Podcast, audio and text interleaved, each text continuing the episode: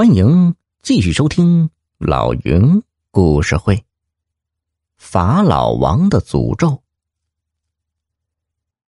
云上心头一跳，这埃及王妃墓里处处透着诡秘，会不会在暗示自己逃生的路径呢？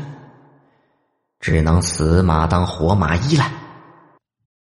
他拿起弯刀，在东北方向挖起来。没想到才挖几下，就出现一个大洞，凶猛的湖水倒灌进来。原来他们正在湖底。云上正要游出去，就听身后传来菲亚斯微弱的呼救声：“救救我！”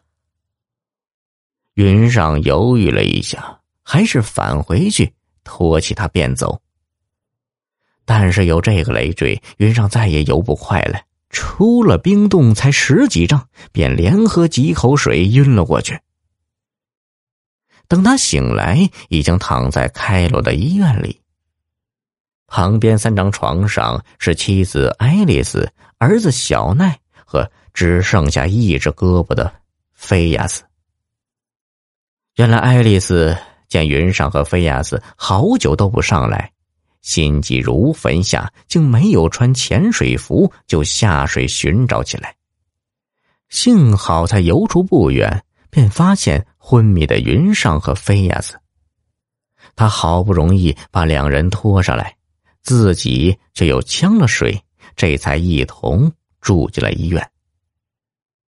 这时，小奈对云上说：“爸爸，那会儿我做了个梦。”见你被坏人拿刀子追，我就能把吸引虫子的盒子扔到你脚下了。云上一愣啊，继而紧紧把儿子搂在怀里。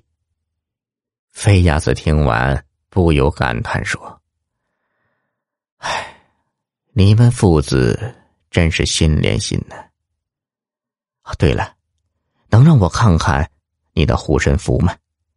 竟会破除了法老王的诅咒。云上听罢，递过护身符。菲亚斯看见是用毛发编的一个中国结。云上解释说：“哦，这个结是用我、我儿子还有我妻子的头发编成的。当时我看到这个结时，忽然想到，现在我有一个。”深爱自己的妻子和一个心连心的儿子，已经是生活在天国里了。和王妃同上天国，那又有什么意义呢？菲亚斯沉默良久，才说道：“大约只有这样的护身符，才能破除法老王的诅咒吧。既然这样，我这个实验也敢做了。”你们身上一定会发生奇迹的。说着，他从身上取出一个盒子，竟是那个关着冰甲虫的琉璃盒。他先关上病房的门，然后小心的放出一只冰甲虫来。只见冰甲虫旋飞了一圈突然落到小奈的伤腿上，才叮了一下，就被菲亚斯的捕虫网罩住了。奇迹发生了，只见小奈腿上的灼伤迅速退去，竟完全好了。